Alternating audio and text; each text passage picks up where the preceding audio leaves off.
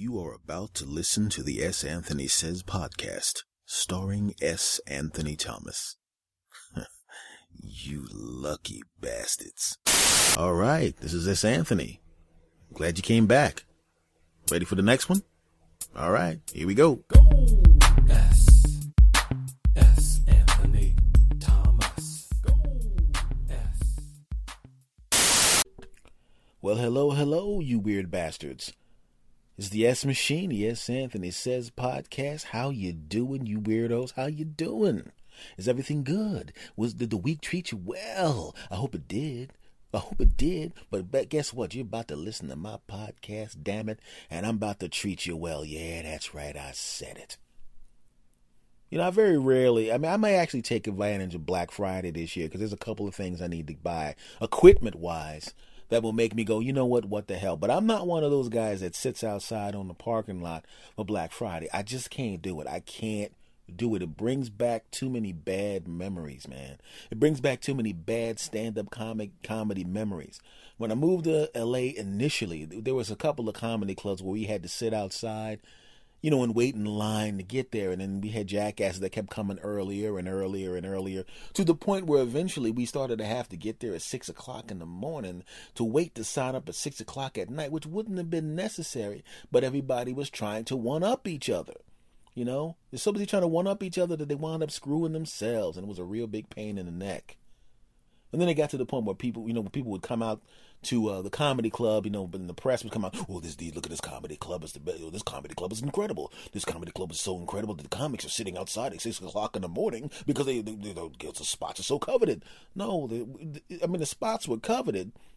We were sitting out there at six o'clock in the morning because one jackass got there at six o'clock in the morning and then told everybody that he got there at six o'clock in the damn morning and everyone else wanted to show up at six o'clock in the morning and then I had to show up at six o'clock in the morning because a few people were idiots. Well, guess what, Black Friday shoppers?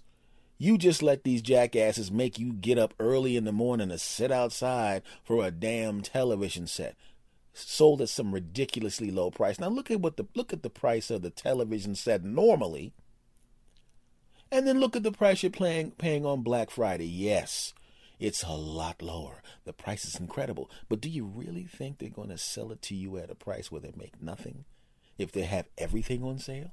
No, my friends, those aren't loss leaders. It's not a loss leader. And we all know what a loss leader is. That's some bullshit sales product that is sold at at cost or below cost to get your punk ass to come in there and buy the stuff that they're really going to make money on. That's what a loss leader is.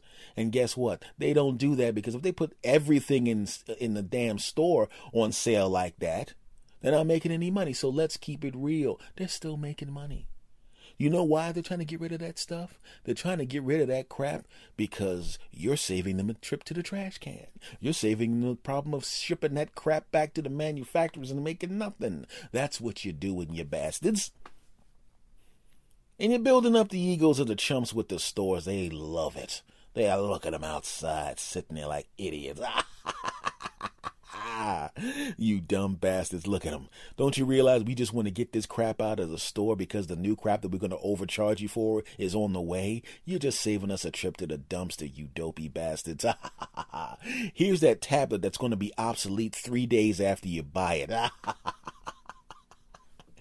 Oh God, you're stupid. Oh yeah, here's that here's that washing machine. Oh, you know what's gonna happen about three weeks after you get this washing machine installed? We're gonna have another washing machine from the same manufacturer that's gonna have new features that you're gonna be jealous of, and eventually you're gonna get annoyed and pissed off of the washing of the things that the, the product that you have, the washing machine, the dishwasher. You're gonna get pissed off that that doesn't do the stuff that the new stuff does, and then you're gonna bring your punk ass to the store and buy it anyway.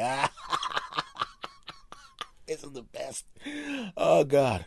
Oh, this is awesome. You know those security cameras? The security cameras during normal times we use those to actually keep uh, the store secure and to record crimes. You know what we do on Black Friday and holidays like that where we make your dumb asses sit outside? We have them all turned on to you. Then we turn the sound on. Yeah, there's really sound on there. I know in the news there's no sound. They don't know there's sound, but there really is sound. And we sit back and we laugh And when you guys fight in line and beat the crap out of each other because you want to find out who got the last toaster, we laugh our asses off, you dumb bastards. oh, this is great. Look at this. Look at these two old ladies pulling each other's each other's wigs off. oh God, those dumb bastards! Oh, you want a rain check? Mm-mm-mm-mm-mm. No, we could do a rain check if we wanted to. We'd still make money on the product. But you see, if there were rain checks, then you guys wouldn't sit outside. And if you guys didn't sit outside, you guys wouldn't fight. And if you guys didn't fight, there wouldn't be any newspapers coming down here talking about why there were fights outside of the store at this address, giving us free publicity. You stupid bastards. But go right ahead, sit outside and kick the crap out of each other while we sit back and laugh with our billions in the bank. You see, we've been profitable since February of this year. Everything after that has been basically large, large profits. We're actually going to be profitable after this too because we already know with your impulsive asses, you're going to come in here for the $3 television set and then you're going to go ahead and buy the bedspreads that are only cost us 5 cents but we charge you $800 for. Oh, this is this is incredible. Oh God. Thank you for the entertainment, you dumb bastards. Thank you, thank you, thank you for coming out. Oh, look at that over there. Oh, did you see that? They almost ran over some old guy because the last PlayStation went into the display box. okay, okay, there's only one PlayStation left, and there's like 10 people out there fighting over the PlayStation. Okay, I want you to do me a favor. Tell the Senate, tell the guy that waxes the floors to wax the floors. Use extra wax on the aisle right in front of the Xbox. We'll wait. Okay, there he is. He's, he's waxing the floor. He's waxing the floor. Okay, no, no, no, no, no, no. Don't use the machine that pulls up the excess wax. Leave the wax right there. Okay, now put the two put two Xboxes up there. Put two up on the shelf. Put two on the shelf right there. That's great. That's great. Okay, now open the door a crack. Turn up the loudspeaker and I want you to say, "Hey Chuck, I think we've got two Xbox left." Just make sure that they can hear it. I don't want them to know we're doing this on purpose. Do it, do it, do it. Uh, Chuck, I think we have two Xboxes left. We found them in the back. Oh, they heard it. Oh, this is great. Look at them. They're running into the store. This is this is the best. Get the wax. they hit the wax. Look at the fat guy slide down the aisle. you, got the, you got the cameras on this, right? They get good. We got to record. We're gonna show this at the Christmas party. This is the best. Look at this dumb bastard. Look at the old lady. Yeah, that walker's not gonna help you on that wax. Down she goes. this is the best. oh God. Oh. Oh God. Okay, so two people got the Xboxes. oh, this is this is beautiful. Uh, the rest of the people don't even know what's going on. Oh, oh that's great. That's great. That's, that's great. These people are all collecting themselves and getting up and walking out. Walking out, right? Okay, they're, they're leaving now. Oh, they think they're going to sue us, huh? Yeah, I don't think so. I don't think so. Yeah, yeah. They're, just too embarrassed by the whole thing. Okay, now, oh, well, well, they, they were going to sue us. How many people fell down in the wax? Uh, one, two, three, four, five, six, seven, ten. Bring out eight more Xboxes and give them to them. You just sell them the Xboxes. Okay, I want them. Oh, no, I want the video cameras on them. I want the video cameras to show them walking, carrying the heavy Xboxes. That way, when they try to go back in court saying that their backs hurt, we're gonna say, "Oh yeah, well here's a picture you carrying an Xbox." Yeah, that's right. That's right. Every make sure every last one of them gets an Xbox in their hand. Oh, the old lady, make give her an Xbox too. I want to see her old ass carrying an Xbox and using the walker at the same time because she's the only one that might actually have a case against us. Everybody else is kind of young and healthy. Even that fat guy right there who slid across the floor. Okay. Oh, look, look at her carrying that Xbox under one arm and using the walker. Oh, yeah. Try to sue us now, you old broad. I knew it. That's right, you normal people with your normal salaries. Don't you realize you're here for our amusement? You dumb bastards. You dumb bastards. Okay, maybe that doesn't happen. But look, what all I'm saying is that come on. You know, now we have pre Black Friday sales. Isn't everything a pre Black Friday sales, you dumb bastards? Can we please stop that? You know, if you're going to charge us some normal prices for stuff, just, char- I mean, good prices, just give us good prices for stuff. If you give us good prices on a regular basis, we're going to buy it. You know, if you're going to give us a, another cut on Black Friday, okay, that's cool. But don't make people sit outside like suckers. Let us order it online.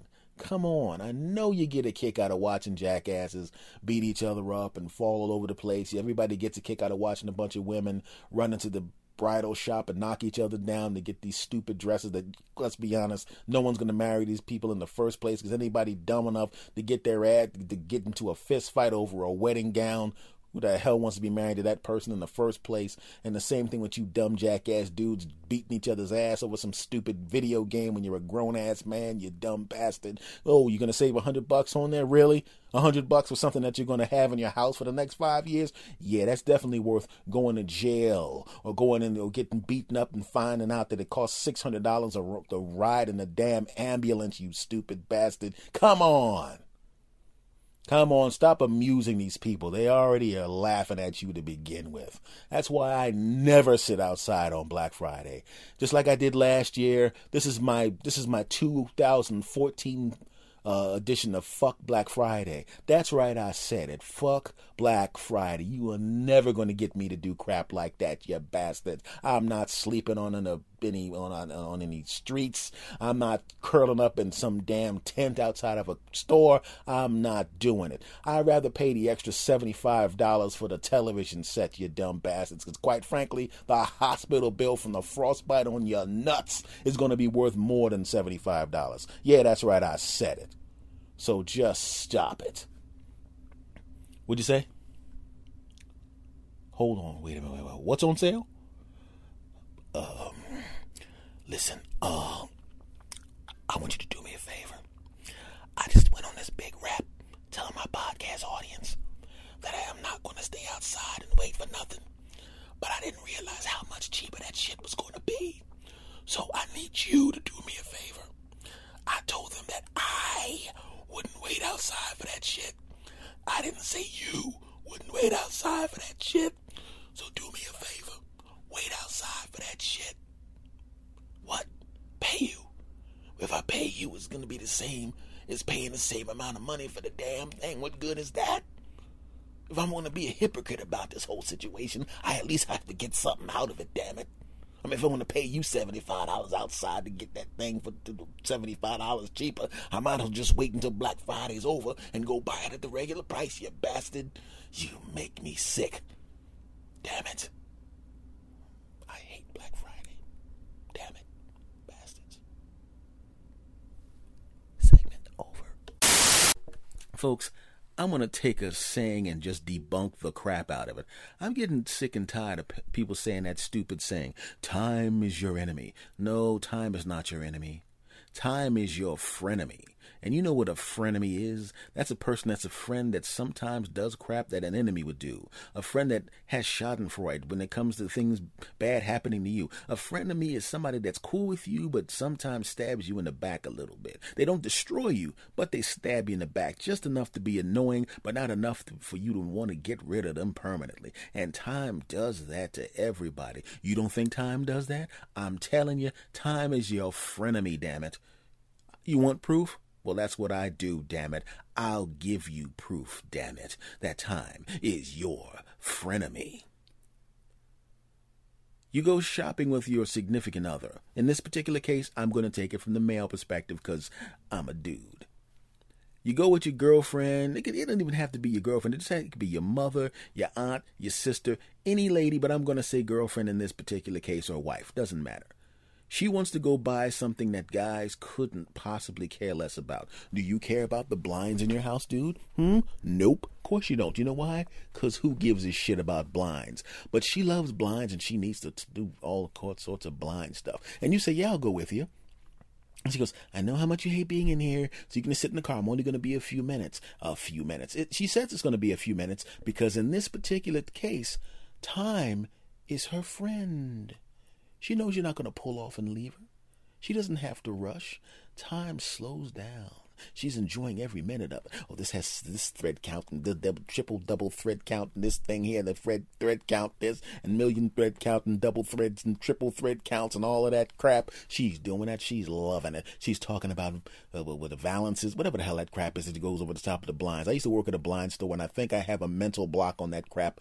You know what I'm saying? She's going through and she has to this. Oh, this blind looks great. This would look fantastic. But the room is on the northwest corner and the sun comes in at exactly 9.6 degrees, so we have to put it to this thing here, and there's hold on, let me go, and we take a picture of it, click, and we go over here, and then, and then the lady at the store, oh, you know what I'm saying? 9.6 degrees, you know, I think it might be 9.54 degrees. You know what? I think you're right. We'll have to take all of these blinds that we took 25 minutes to pick together and put them back and start from scratch, and we're going to do that little bit. That's what it seems like if you were in there.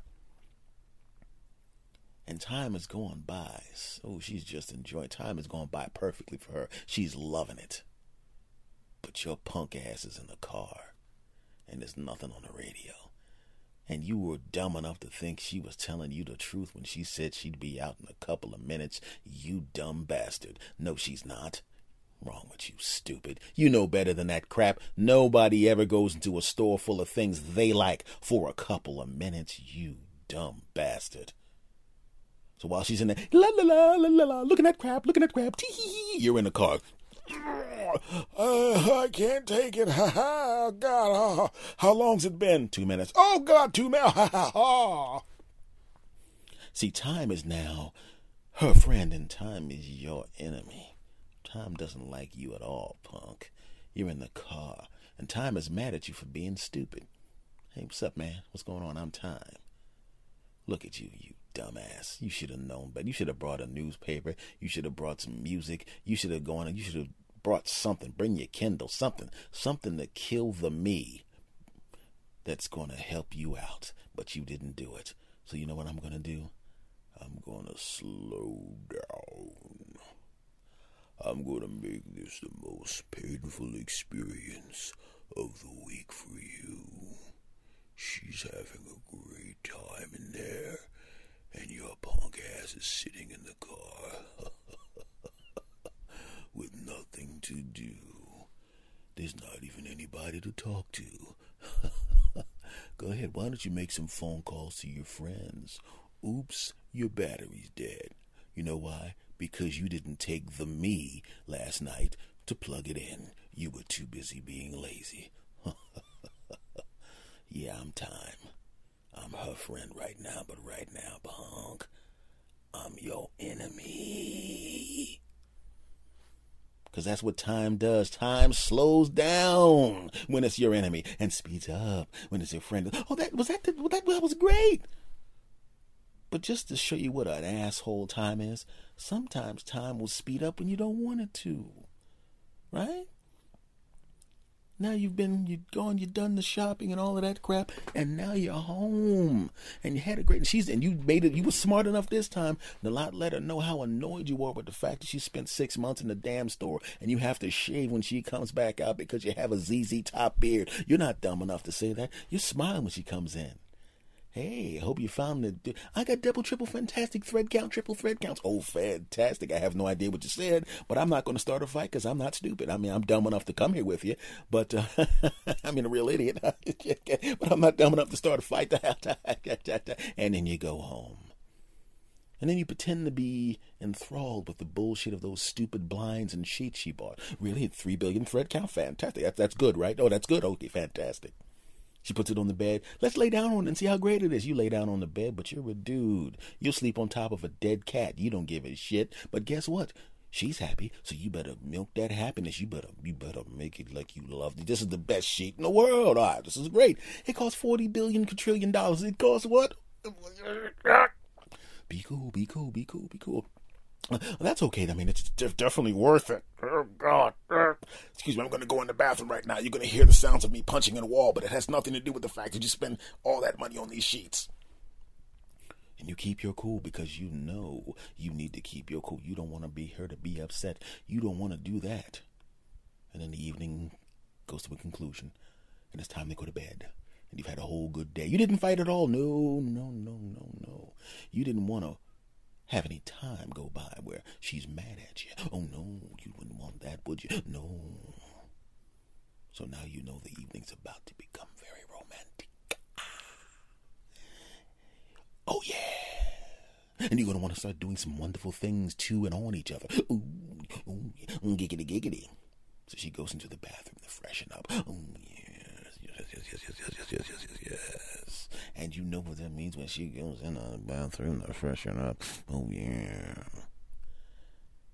So she's only in there for 10 minutes, but it seems like nine years. Why? Because your buddy Time shows up. That dirty bastard. How you doing?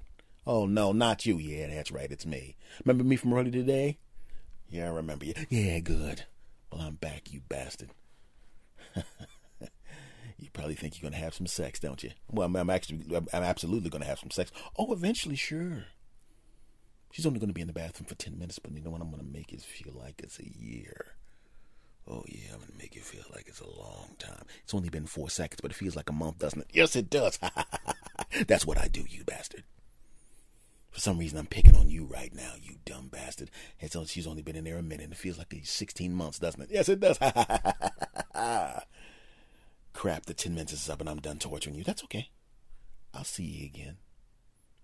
And time leaves and she arrives. Oh, yeah. She's wearing that Victoria's Secret stuff.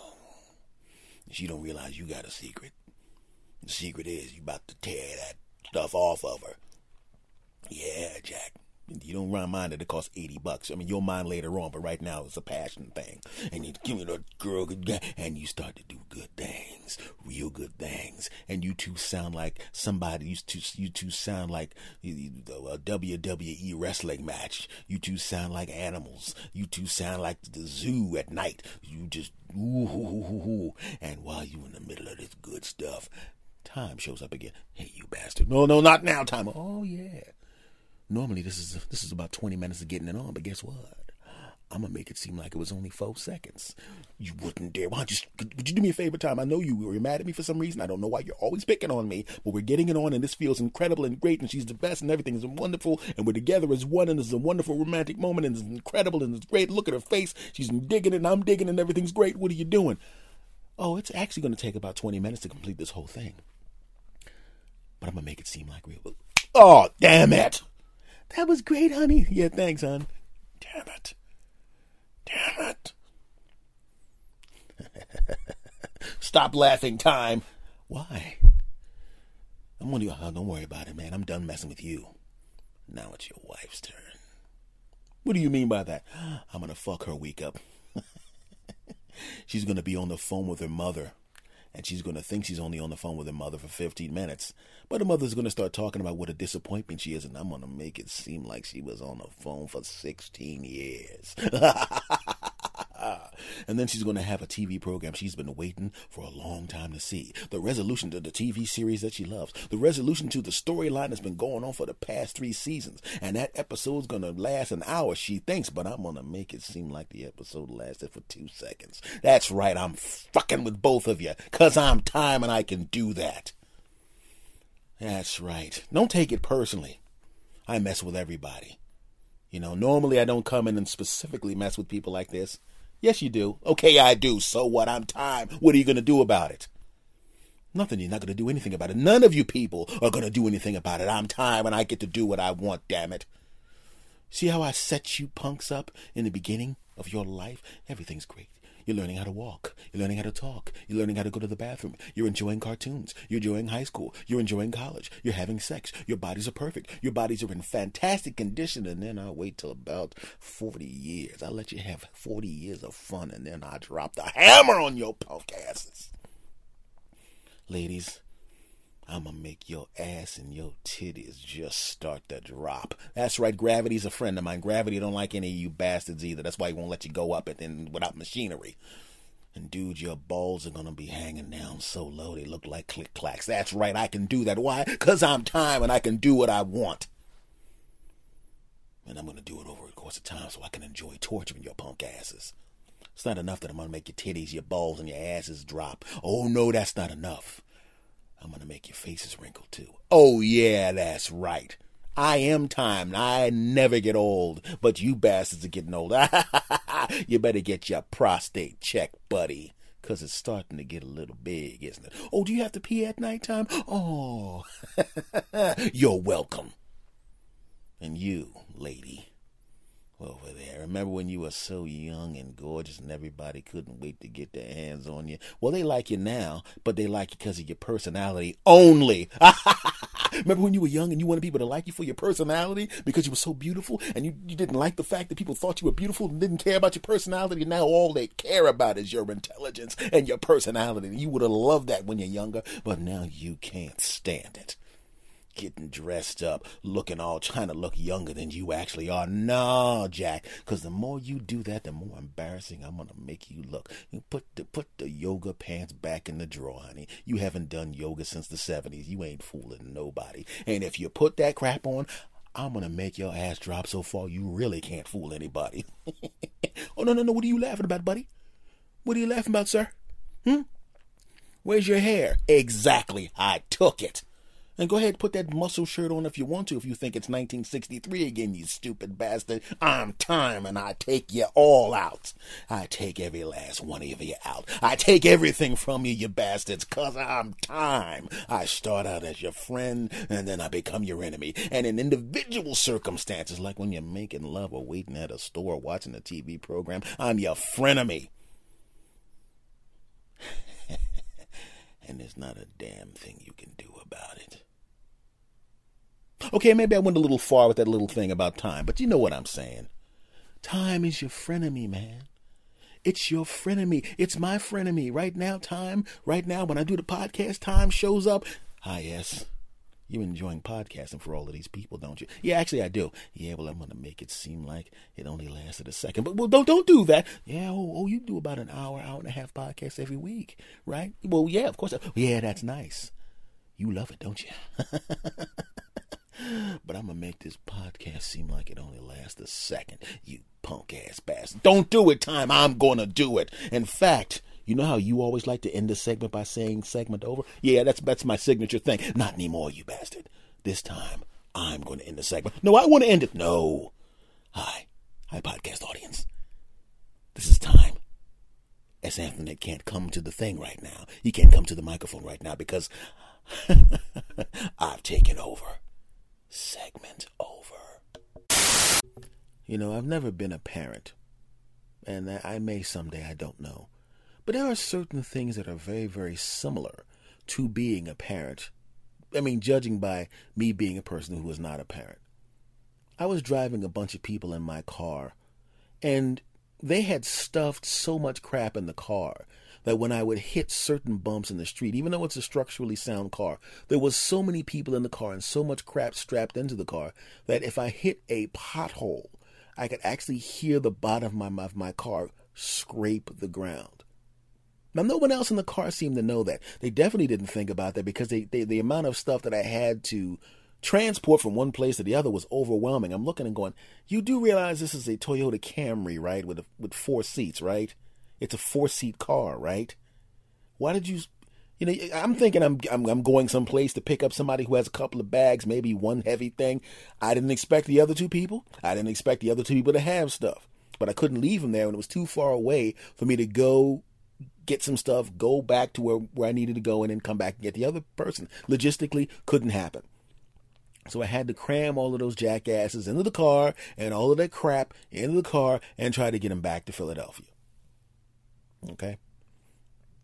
Now, the whole time I'm sitting here knowing what the case is, we have exceeded the amount of crap that should be in or on the car. And when you factor in the weight of it, the stuff that's actually on the roof, which I didn't like to begin with, and the fact that I got these these people in the car and all of this stuff weighing down. So when I'm I'm avoiding potholes at all costs because the one every time I would hit one, I would hear because the bottom of the car would tap the ground, you know, because of the depth of some of the potholes. But they were sitting there laughing and joking. and another thing, they didn't even, they weren't paying attention at all. It never occurred to them during the course of time. Maybe S doesn't want stuff on his roof. Maybe he doesn't want his, his to have to tie his trunk down. Maybe there's too many people crammed in his car because there's six people in the car and it seats four. Maybe he might get a ticket. They didn't even think about that. And the whole time I'm driving, I'm having a hard time seeing around myself. I'm trying to not speed up too fast and drop, drop things out of the trunk and out of the side of the car. I'm doing all of these things. I'm worried about everything, looking for everything. And the people in the car aren't even paying attention. They don't care. They're enjoying telling the stories. They're enjoying listening to the radio, listening to songs that I think suck. They're enjoying the whole process. But I'm worried about everything. Isn't that just like a parent or parents? When you got a bunch of kids they're running around the house. They're doing all sorts of stuff. They leave the lights on. They leave the water on. They turn. They leave everything on. Oh well, I didn't turn off the television. No, that's not a problem. They leave the gas on. They leave stuff plugged in. They run around the house. They're driving all over everything. They don't even think about the fact that the electric bill is going up too high. They don't even think about the fact that the water bill is crazy. They're not thinking about that.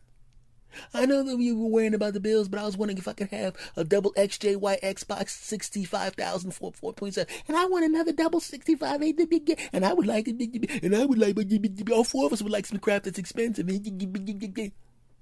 And all they're thinking about is what they want. They don't even know what the hell is going on with the parents. They don't know that the parents are sitting there worried about it. They don't know that the parents are sitting there trying to figure out which bill is going to be late and which utility is less likely to send somebody out to shut something off so you can negotiate. Well, maybe the phone. We, we all have cell phones, so if they cut off the phone, that's not really that big of a deal. But gas, you know, it's actually summertime. So if they cut off the gas, it's not like it's going to be cold. In fact, it's really, really hot, even at nighttime. And if they turn off the, well, we need to have the TV on, but we don't really need the TV. We can always, and we don't, and TV. And that's what I was thinking when I was driving down the road. These guys and gals don't even they're not they're not even thinking about the fact that this is dangerous. they're not even thinking about the fact that I logistically would logistically be impossible for me to make two trips. They knew what the dimensions of my car was. They knew that by nature I couldn't leave anybody stranded. They know that. It's funny how people do that when you're the one that's responsible for stuff and they don't have any responsibility at all. Right? Teenagers will do that crap to you all the time.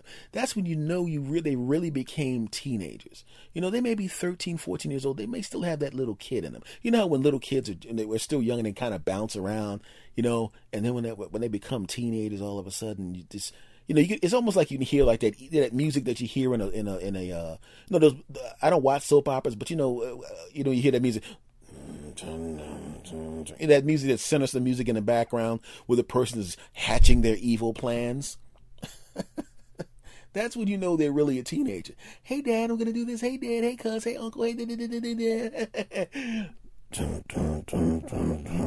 I heard some some evil music. What evil music? There's no evil music here. Everything's gonna be great. You can trust us in the house for four hours. Because that happened before. I had some young relatives that were supposed to be home. They were staying with me, and they were supposed to come home. Right? They were old enough to travel the distance themselves. And I'm saying I felt comfortable with them having them travel the distance themselves during the daytime when they were supposed to be back. So I trusted them, and they had never given me a reason not to trust them before. So there was no reason to even do anything. I still checked up on them, but they, you know how sneaky kids can be. Okay, you can go. We'll take care of it. so I come back to the house, and I can't find them, the bastards and I'm worried sick. And you know what they had done?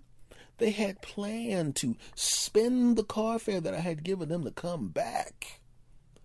So they could spend the night over their friends. Says, oh, we oh, we made a mistake and spent our car fare. I guess we're to have to spend the night over at this friend's house that you said we couldn't spend the night because I know you don't want to have to come all the way over here to get us because it's a long ride. They didn't even think about it. They all they thought about was what they wanted. Just like the people in the car. They knew there were two extra people. They knew that. And they knew the two extra people had extra stuff. They knew the dimensions of my car. They didn't give a damn. They just knew they wanted something and they needed to have the stuff they wanted.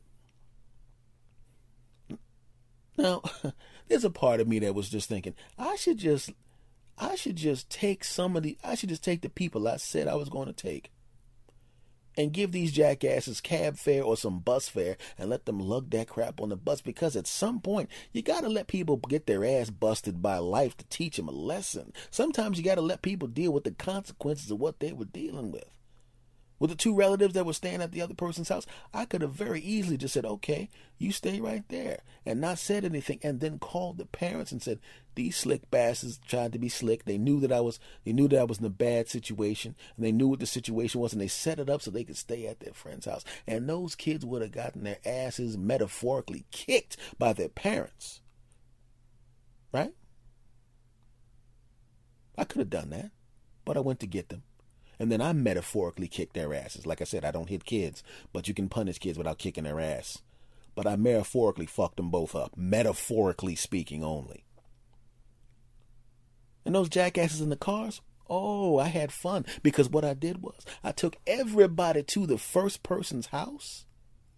The first person who set this whole thing up and very slyly decided to have all their friends pile into my car, I made sure that I went to their house first. And while they were upstairs, I unloaded everything onto the porch. I said, "Well, you got, got you guys have cars now.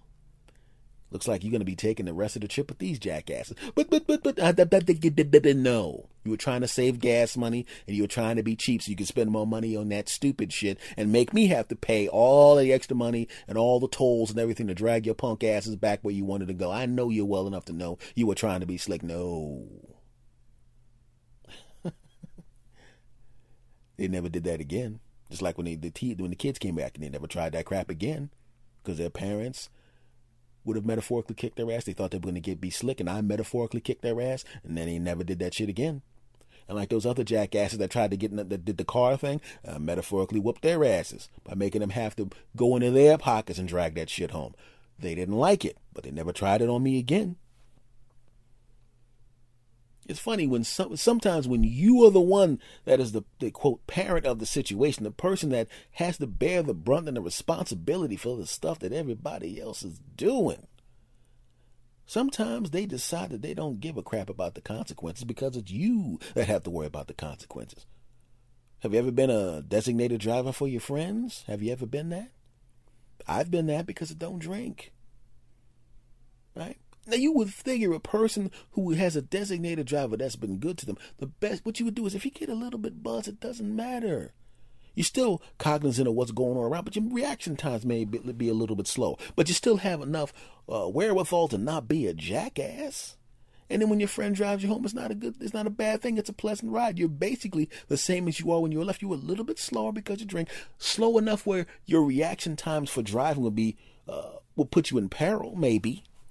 But when the designated driver drives you home, it's cool. But I had friends that made complete jackasses out of themselves because they knew I would protect them. I knew I knew get with guys getting into fights because they knew I would protect them. I was the parent of the situation, and they know, well, S ain't gonna let anything happen to us. So what do they do? They act like jackasses. They got blotto vomiting all over the all over themselves, act like jackasses, getting obnoxious and all that kind of stuff. And I was supposed to take care of them. So I metaphorically kicked their ass. The next weekend, hey man, you gonna go out with us? Nope. You not? No, no, I'm not you know, I have a project that I'm going to work on. You guys, the three of you, the other three guys, you're going to have to take turns being the designated driver for the other two until I'm ready to go back into business. So just know you you do the first week, you do the second week, you do the third week, and then I'll be back for the fourth week, and then I'll take care of all of you. And what happened? Each time, the sober one was the parent of the situation, and the other two jackasses acted like jackasses and ruined their evening and got them in trouble. And it worked that way perfectly because each one of them, week after week after week, on those three weeks, each one of them had taken a turn having to be the person that got in trouble, maybe even gotten their ass whipped, maybe even got vomited on, maybe even got screamed on or thrown out of a place because the other two jackasses acted like jackasses. And then on week four, when I was back to being the designated driver, they realized what had happened. Oh shit, Sorry, yes, that's what they all said to me. I didn't realize we were acting like that. Well, now you know. And from that point on, after that metaphorical ass whipping, none of them ever acted like that again, because I let them take that ass whipping. Sometimes, when a person is being a jackass and you're the parent of the situation, you either got to punish them yourself if you can't, or let them fall on their own asses. Let them fall on their face. Because that's what parents have to do sometimes. Sometimes the parent will know you're doing something wrong, know you're doing something stupid, but then if they can see that you're not going to, any nothing, nothing serious is going to happen to you, nothing dangerous is going to happen to you, you just need to let life kick you in the ass a little bit. Sometimes they'll let it happen. They'll let it happen. You think your parents, when you were a kid, didn't know a lot of the stuff you were doing? I bet they did. I bet they knew a whole lot of the things you were doing, but they let the world kick your ass because you wouldn't believe them if they told you what was going to happen. If you do this, X, Y, and Z is going to happen. Come on, mom, dad, you don't know. You just saying that because you don't want me to have any fun. Okay. Uh, here I am out in the world doing stupid shit. Hey, what's that? There's a big foot coming from the sky. Ow! My ass! Hi, I'm the world. I just kicked your ass. Your parents told you about this shit, didn't they? Yeah, they did. Your ass hurts right now because of my foot in it, doesn't it? Yes, it does. You're going to listen to them next time. Probably not. I'm a teenager. I'm going to be stupid for about five more years. That's okay. I don't mind kicking you in the ass again. See you next week, you dumb bastard. Because the world will kick that ass. It really will. So, what I'm saying is, is like, you know, in many cases, if you're the parent of the situation, whether it be with kids, and, and, and if you're a parent, you know what I'm talking about. And if you're the parent of a situation, meaning the person that has to take responsibility for other jackasses who are doing stupid crap, and you're the one that has to deal with the consequences or clean up after them, sometimes, as bad as it feels, as guilty as you're going to feel letting them fall in their face and bust their ass, you got to let them do it sometimes. You got to let them get metaphorically jacked up because they won't learn if you tell them. Sometimes a person has to get that big giant life foot in the ass before they realize they need to calm down. You know what I'm talking about. If they're a jackass sometimes, even if they're a semi jackass, even if they're a, a sometimes jackass, if you need to de jackassify them, let the world kick them in the ass. And a good ass kicking is a good de jackassifier. Oh, yeah. Segment over. Hey guys, this is the S Machine. You know what? I actually recorded a Cosby segment for this uh, this week's podcast, but I wanted to put this right in front of the segment because I wanted to explain a couple of things. Now, uh, I can tell you that as a comedian and as a live performer, my brain separates into three parts when I'm performing. There's a part of me that is reacting and performing. There's a part of me that is observing and there's a part of me that is always looking to what I'm going to do next. That is as a live performer. It's very similar to what people do when you're driving a car. Um, you know, you, there's a part of you that's actually driving the car. There's a part of you that's observing your surroundings, and there's a part of you that's thinking, where do I want to go next? Now, what you're going to hear in the next segment regarding the Bill Cosby situation is one part of me. Now, what you're hearing now is the analytical part of me and the observing part of me. Me regarding the Bill Cosby uh, situation the alleged uh, assaults, the observer is just sitting there, and, and, the the observer part of me just looking, and, I, I'm thinking, I just want to see what's happening. This story's been around for a while. I, now that it's, it's just going insane, I want I want to find out what's going on. I just want to know what's happening. And the analytical part of me is just pulling the case apart and looking left and right and seeing what's going on, and it doesn't look good for the cat because I have a lot of people that I know, not the majority, maybe a significant minority of people that I know, will essentially have come to me and go, "Man, I tell you, it's a conspiracy, man. They're trying to bring him down because this, that, or the other." And normally, I, I after I'll investigate a conspiracy theory before I decide to be internally dismissive of it. I'm not going to be really rude to the person telling me, but inside dismissive of it. And it's hard to be completely dismissive of any conspiracy theories nowadays because one we now know that there's many times many false flags of many sorts that have gone on in the world uh, politically and otherwise. But i don't necessarily believe it's that that's the case here. This is one of those situations where a man it just does not look good so the segment you're about to hear is a little bit different than what you've normally heard from me, because essentially what you're going to hear is my visceral reaction to the story. Because, like I said, I'm about to explain, this is someone uh, who was on my Mount Rushmore of comedy, one of the three people that made me want to do comedy and to entertain people. And then, you know, when you find out whether it's true or not, when you find out that there there are big gigantic holes in the armor of this person, you know, and, and it, it changes the way you feel about things. Essentially, what happened was uh, when you see hear this next segment, what you're going to hear is you know that little that little teeny piece of a kid still that still exists in my grizzled frame. Meaning well i'm not grizzled actually but you know uh, a little part of me that that little teen there's always that little bit of a kid in you in certain situations. Certain things bring out that little bit of a kid in you and comedy brings out that little bit of kid in me. But when i see when i see these things that little bit of kid in me was kind of disappointed and kind of pissed off mainly because of the disappointment if this is, in fact is true and also quite frankly as i'll explain in the segment that this kind of situation hits close to home so I want you to understand that what you're about to hear is the visceral reaction. Don't think of it as the analytical portion of me. Don't think of it as the observational portion of me. Think of it as that little teeny piece of kid that's still in me that really looked up to this cat. And this is that little teeny piece of kid that still exists in me reacting to the whole situation. So, with that being said, the Bill Cosby segment of the S. Anthony Says podcast follows this. So, here we go. Take a listen. Okay, folks, let's talk about it. Let's talk about Mr. Cosby. You know, and, and, and, and I want to talk about Mr. Cosby mainly because I'm at the point now where my entire Mount Rushmore of heroes, comic, comedy heroes, long gone. Mr. Carlin has passed away. Mr. Pryor has passed away. And now with all of these allegations that are bubbled up to the surface again, I, mean, I shouldn't even say bubbled up into the surface. When they're underneath the surface, that's when they're bubbling. Now they're splashing all over the place, where people are coming out of the woodwork telling what they said Cosby did. Now, somebody who was inspired by Mr. Cosby and Mr. Pryor and Mr. Carlin, when I saw these cats, man, I, I always thought of them as, even though they had, like Mr. Pryor had his his problems, you know, he had his drug problems, so did Mr. Carlin. You know, Mr. Pryor had, you know, whatever domestic this, who cares? You know, whatever Carlin's things was, who cares? It wasn't basically it wasn't really that big of a deal. That was their problem. I really didn't give a shit. Get on the stage, do yours. Just like when a when a when a football player does, you know, uh, performance enhancing drugs. I don't give a shit. You know, I really just don't give a shit. If they're good to people and they treat people with respect, I don't care. Okay?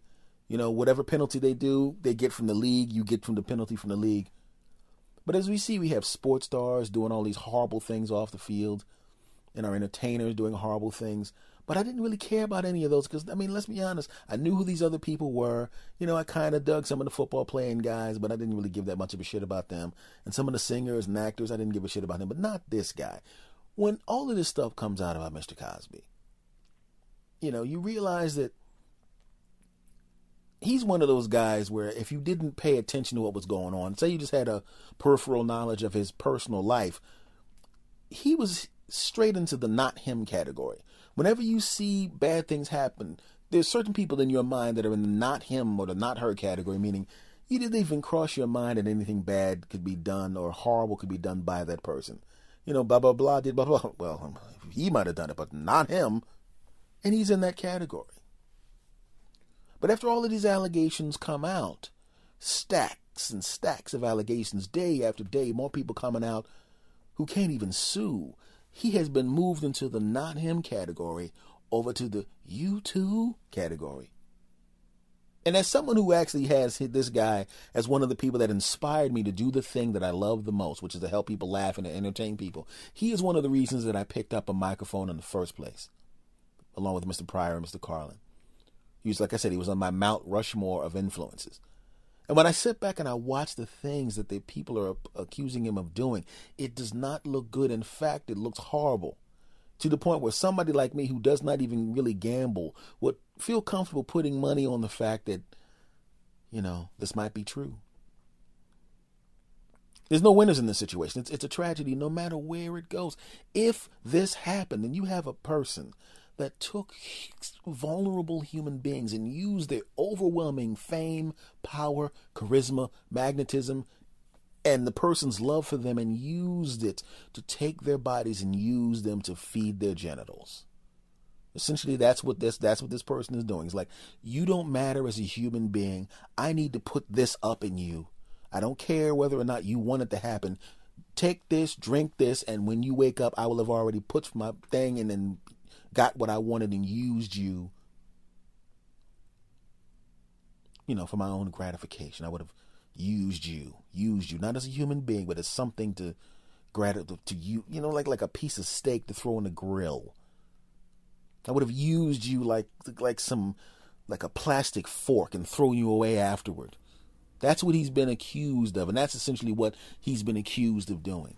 Now, if this is in fact true, then the person that I looked up to as far as being successful in choosing this particular business and choosing this particular art form, and even to a to a lesser extent, looked at him as somebody going, you know, I wouldn't mind having my life being kind of like that. Then all of that was just complete horseshit, and that kind of that that that upsets me. That upsets me a lot. That that's what's going on. Then now, when you look on the other side of it, the less likely to be true side, meaning that this is this is all bullshit with people trying to pile on. Well, in that case, essentially, I would be I would feel horrible about humanity. Because, say for the sake of argument, now we've already gone on and said that we're pretty sure that this probably did happen. Now let's go to the other side of the equation and say for the sake of argument, say for the sake of argument, this absolutely did not happen. Say for the sake of argument, Bill Cosby got it on with one woman and she got upset with him and she's going to teach him a lesson because she didn't he didn't leave his wife and da da da da da da. That would mean that there are other people who saw an opportunity and said, Well, I was alone with him, I'll get him too. And are willing to say horrible things about someone who did nothing wrong and don't care if they're destroying the career of someone who was an icon. Now, I don't think that's happened. I, I, mean, it looks like he's pretty fucking guilty, okay? It looks really bad for the bastard. And I'm telling you, as someone who loved this guy as an entertainer and loved watching his career, I'm feeling he did this. You know, I, I don't know because I wasn't there, but if I was going to bet money, my money would be on the bastard did it. But either, like I said, in either side of this equation, it's horrible. If he did this, he's he's done. He's a piece of shit because he took people who were vulnerable, drugged them, and used their bodies like and used them like receptacles. And only a piece of shit would do something like that. If if, if this in fact wasn't true, and I'm right, then you got a bunch of other people who are pieces of shit because they don't care enough about another human being, but they don't mind destroying someone who's built something huge. So there are no winners here. There definitely is no winner on the other side of this microphone because even though it has nothing to do with me, I'm watching someone who is the reason I do what I do. One of the three big reasons that I do what I do is actually a sick piece of shit because that's what it looks like. Now I would feel like a hypocrite if I didn't talk about it because, quite frankly, I talk about everything else. And I'm disappointed and kind of pissed off. It makes you wonder what's going on. Because that's the kind of thing when you see somebody who who built themselves up to be that and had all of these things in front of them infinite amounts of money, infinite amounts of influence, infinite amounts of success, all of these things it just shows you the sickness if this is true. If this is in fact true, and I have to keep saying if until there's a conviction because I don't want to get sued my damn self. If this is in fact true, this has nothing to do with wanting to have sex because of Bill Cosby. Even now at 77, but he, definitely back then when he was in his 40s and 30s, with all the money, success, and power, Bill Cosby could have walked into any Hollywood party and said, Listen, hi, I am Bill Cosby. I know you all know that. I really just need to go upstairs and bang the crap out of somebody. I just really need to get this orgasm off. How many women up here would mind going upstairs and uh, basically let me just bang the crap out of him? If he actually, li- I mean, just that blatant, walked into a Hollywood party at the popularity that he has, 10 people would have said, all right, what the hell? So it has nothing to do with sex, man. This is a sick individual if this happens because it wasn't about sex. Bill Cosby would have had absolute. I don't have problems getting sex, and I just have a damn podcast. So you know if, if you're Bill Cosby, you don't you don't have problems getting laid. Come on. So what does that tell you, man? I'm just disappointed. You know, I, I mean, if, my, if you have if you have a hero and they fall because, say for the sake of argument, your hero is a sports uh, say your hero's a boxer, okay, and he fights a little bit too long and he gets his ass whipped. And the guy's like 42 years old, but he had a great career. He was destroying people up until he was about 36 years old, and then he started to decline. His he still was getting victories, but it was really tough, and he looked like a mess after the fight, and he barely won. And then he's at the point now he just should have just stopped. You can, I can deal with that because it's like, hey, you were old. You shouldn't have been boxing in the first place. That doesn't take away from what you did before. You still had those championships. You still have those great performances. You still inspired people. And when people talk about your career and they do the movie of your career or the miniseries of your career, the part where you're old and you shouldn't have been doing whatever sport you're doing, that part of your career will be the last five minutes. They might not even talk about that. You know, that, that, that will be some inconsequential crap at the end of the movie that no one even references. So if your if your idols or your your people that you look up to fall like that, that's okay. You know, if Bill Cosby's career just petered out and he just would show up on TV programs every once in a while and hadn't done anything really good since the, since the 80s, but he was still doing good stand up and he was in crappy movies or something like that, that wouldn't take away from it. When he passed away, or when he said, you know what, I'm retired and I'm out of the game and just stop, you know what people will talk about? The Cosby Show. You know what people will talk about? I Spy. No, people will talk about legendary comedy career. They would talk about that. They wouldn't talk about he stopped being funny. Well, he didn't, by the way. But they wouldn't stop talking about how he, he well, near the end, he was really bad. They wouldn't do that. They would talk about the stuff you did when you were great, your career, all the stuff when you were at the height of your game, when you were young, or when you were in your middle age, or when you even when you're older and you still had it. They would talk about that. They wouldn't talk about how you weren't that great in the end if that if that were to happen to you. They wouldn't do that. Just like with a sporting with a sports athlete, they don't talk about all of that crap near the end when you're too old. They don't talk about that. But if you're an athlete and everyone looked up to you, and then over the course of time we found out that you paid off people during the course of time to take dives, you were using uh, you drugged your you drugged your opponent so they couldn't fight right? You you put you put some stuff into the shoes of the person you were running against. That's why they couldn't plant their feet, and that's why you beat them in the race. You paid off some referees so they were calling fouls and they weren't really fouls. We find out that that happens. That tarnishes your reputation, and that changes how people feel about you. That changes everything. So yeah, when they do the movie of your life, they don't talk about how great you were. They talk about what the heck you did to get to the point where you were had this legendary status and had the legendary status that you built up over the course of time was a hunk of crap because you cheated from day one. And now that's the same thing with Cosby. Talking about work ethic talked about coming up and doing great things, talk about treating people with respect, talk all these good things about family and this and that. And what do you do? If this is true, what did you do? You drugged people's daughters. You attacked people's children. You've permanently scarred people who looked up to you because that's what the people you hurt the most. If this is true, those are the people you hurt. Actresses who thought you were going to help them out. People who were on the set of your television program, if this is true. People who trusted their people with you. And what did you do? And then after you did what you did, if this is true, what did you do? Well, you wouldn't want anything bad to happen in your career, would you? You take advantage of their body and then you threaten to damage everything else in their life that happens after that.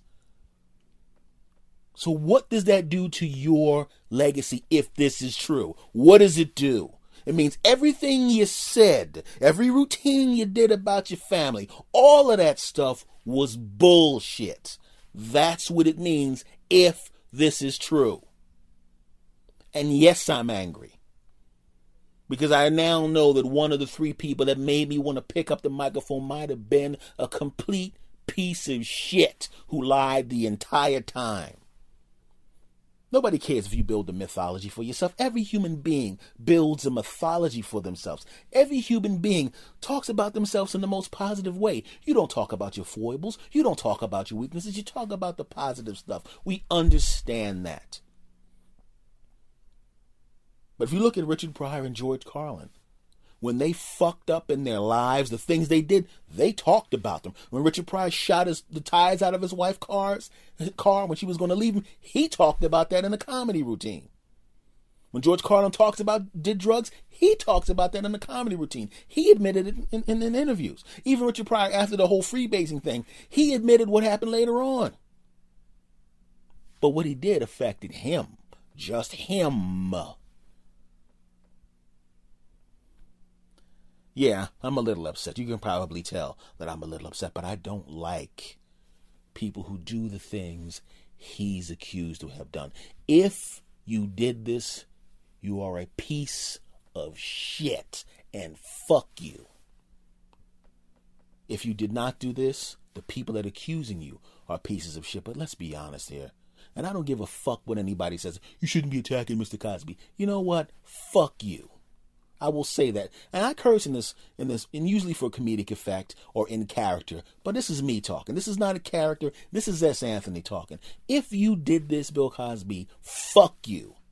Because I know people who were assaulted in the way that you that, that this is talking about. That's why I'm angry.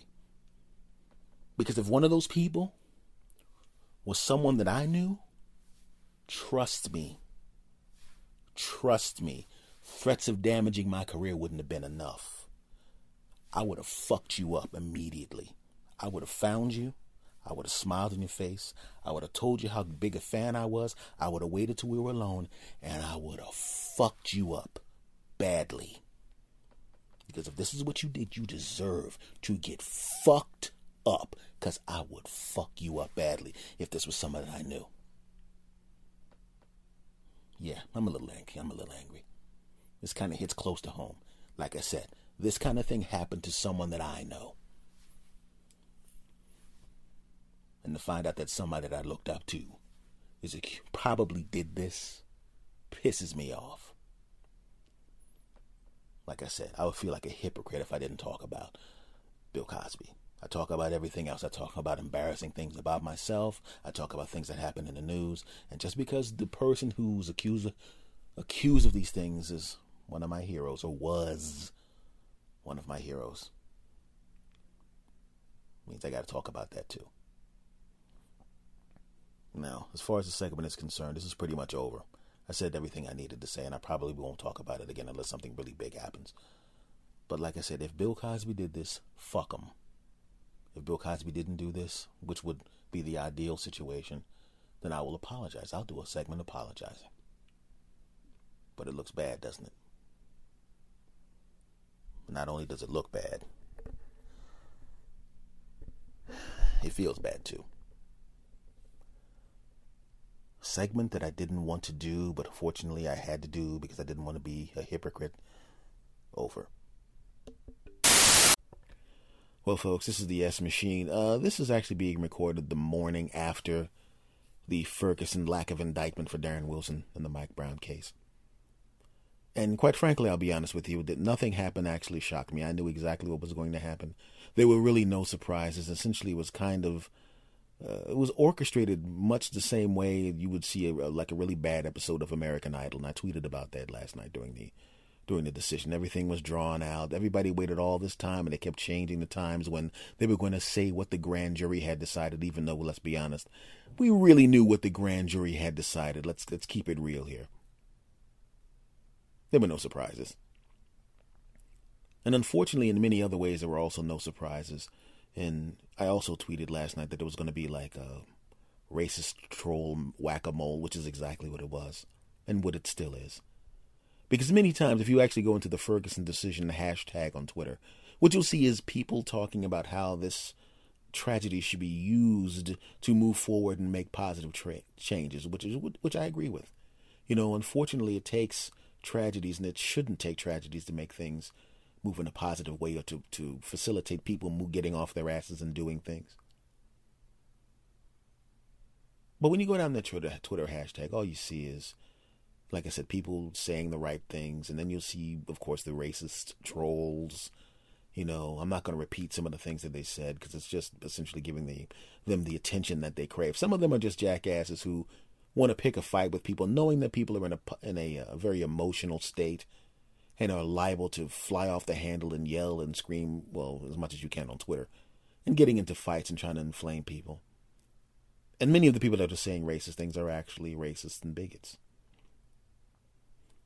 And you can tell the difference if you're an intelligent person. You can tell the difference between a troll and someone who actually feels that way. But in either case, it says more about the person doing the trolling or doing or uh, leaving the racist tweet than it does about the people they're trying to incite and make angry. We already know what the narrative is going to be when you watch the news as this was going forward because it's the narrative that it always is. It's the same narrative every time. You know, many times the victim is torn apart by the media. It's an amazing thing to watch. It's a disappointing thing to watch, but it's also an amazing thing to watch. To watch entire news channels and newspapers and radio shows and websites focus in on one person and hammer that person away and tear that person apart. It's disappointing. Because all of these things that we have the news, the newspapers, the internet all of these things could be used to make positive changes. And, and in fact, they do on occasion make, make positive changes, especially social media. But the news has become a business.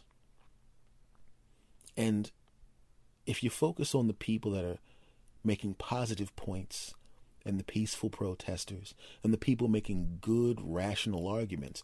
No one wants to see that. It's not exciting because we've been trained by the news to want exciting things, to want things that blow up and make noises. You want people that are yelling across the table on Sunday chat shows. You want people fighting in the streets. You want people cursing. You want people saying racist things so they can inflam- be inflammatory. Those are the things that are exciting now. But unfortunately, they're also very, very damaging. Because once you dehumanize, I've said it before and everybody knows this. Once you dehumanize someone, you can do anything to them. If you're Michael Brown, son of, son of this person and son of that person, brother of this person, boyfriend of that person, if you're that guy, no one is going to be able to go, yeah, it's okay to shoot that guy. But if I can make you look like a thug and a criminal and a this and a that, then it's okay to do whatever we want. Oh, he deserved it because of this, and he deserved it because that. Well, she deserved to be shot, and he deserved to be, and he deserved to be hit, and she deserved it. Why? Because they did something that I disagree with. Because oh, well, when they were younger, they did this. Come on, man. Now, I don't think anybody that actually listens to my podcast, this doesn't apply to any of you guys because, quite frankly, you know what my politics actually are by now. and you know how I feel about things. So if you're still listening to me, I don't think any of this applies to you because I don't really think there's going to be any bigots and race that's still going to be listening to my podcast. I, I really, really doubt that. At least not for more than a few minutes.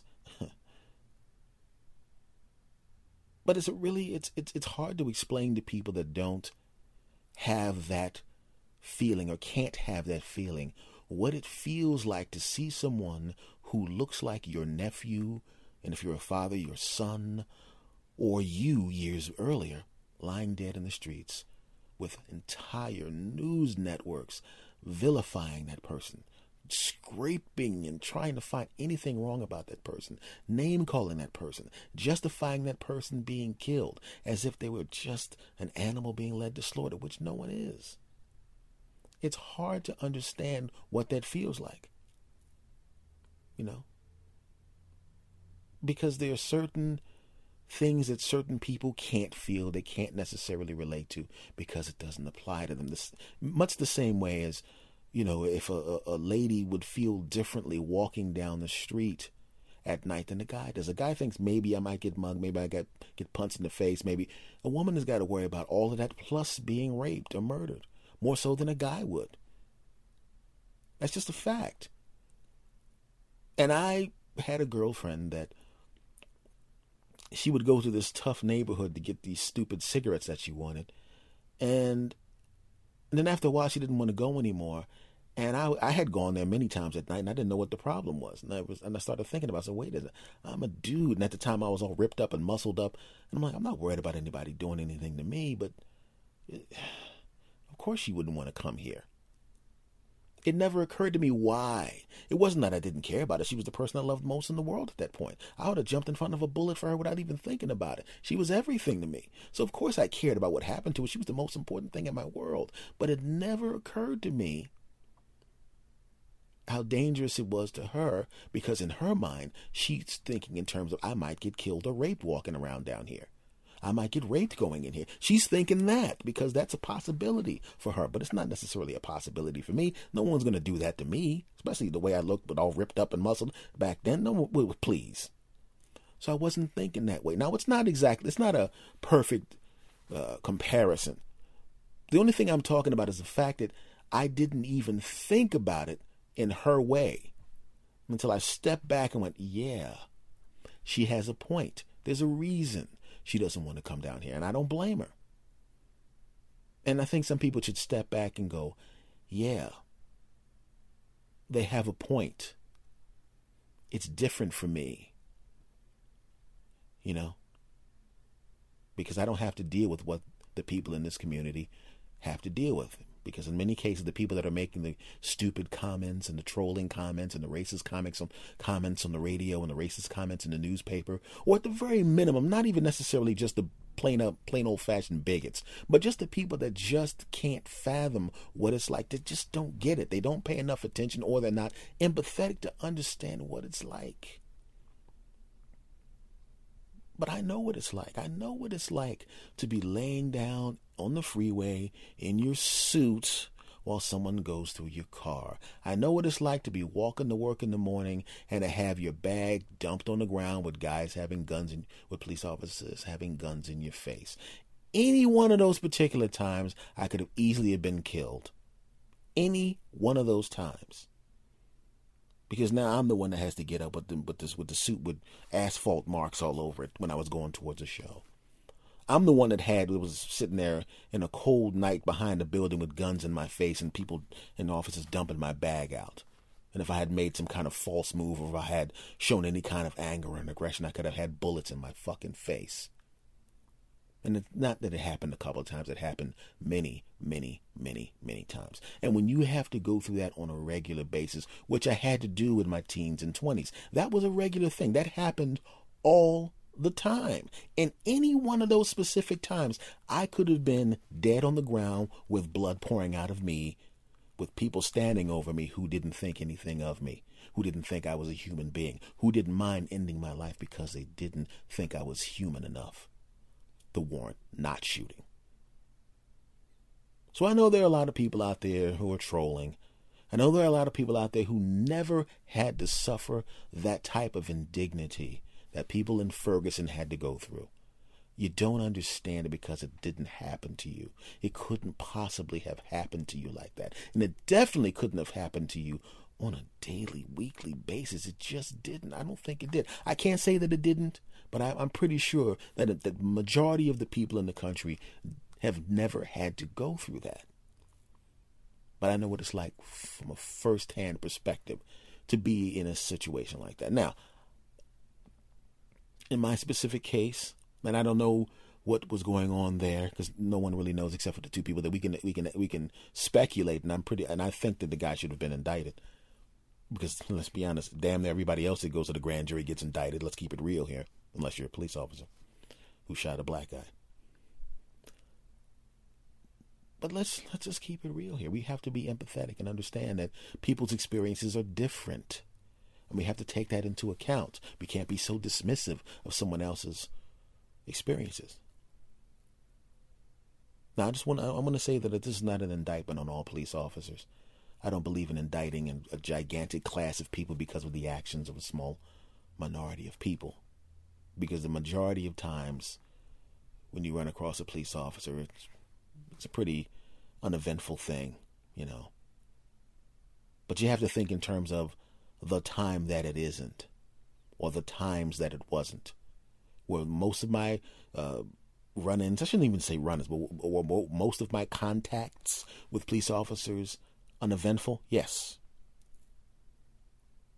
But you have to keep in mind on the times where it wasn't, on the times where they were over aggressive, on the times where I was accosted, on the times when I was pulled over when I didn't do anything, on the times when I had to sit on the side of the road in my suit or lay down on the asphalt in my suit or had my stuff dumped out on the ground with people who over aggressive, angry looks on their faces, guns in my face. Any one of those individual times, I could have been dead. And I committed no crime. So when I see Mike Brown on the ground there with six holes in him, I realized that could have been me. And that could have been my nephews. And that could be my future children. Could have been my grandfather. Could have been my father. It could have been in any situation because that's what happens. That's our experience. And people that don't experience that should not be so dismissive. Please don't be dismissive of the experience of people when they are suffering. Not just because it's the right thing to do to to to empathize, but even from a from a from a uh, from a perspective of self-preservation, because in many cases, the minorities, people like me, or people or any minority, people who, who don't have as much power, you have to realize at some point that we are the canaries in the coal mine. Because if they will shoot this kid and get away with it, don't think they won't do that to you if that's what the person is inclined to do. You have to take away the behavior because eventually it will get around to you. Even if historically it doesn't happen to you, it will get around to you. If there is a rapist in a bad neighborhood and he is not arrested, what happens later on is eventually he moves to another neighborhood. And then you'll see someone on the news who's raped or murdered by the person who wasn't apprehended, wasn't stopped when he had when he had an opportunity to stop them. And then you'll see people on the news, well, this is the kind of neighborhood where that kind of stuff never happens. Well, yeah. Eventually, the virus of violence and hatred and racism spreads. And it affects everybody. So when you have an opportunity to stop it by indicting people who do things that are horrible, you do it. Because the same mindset that would make them make a person shoot Michael Brown is the same person that will shoot you. Person who's not empathetic. Why wait until that happens when you can stop it right now? You should stop it right now. Not just for that reason. It should be stopped because it's the right thing to do. We can't play games with people's lives. And the trolling comments and the Michael Brown uh, memes where you're, you're, you're putting jokes over his dead body. They're not funny. Isn't that funny. And this is somebody who'll joke about damn near anything.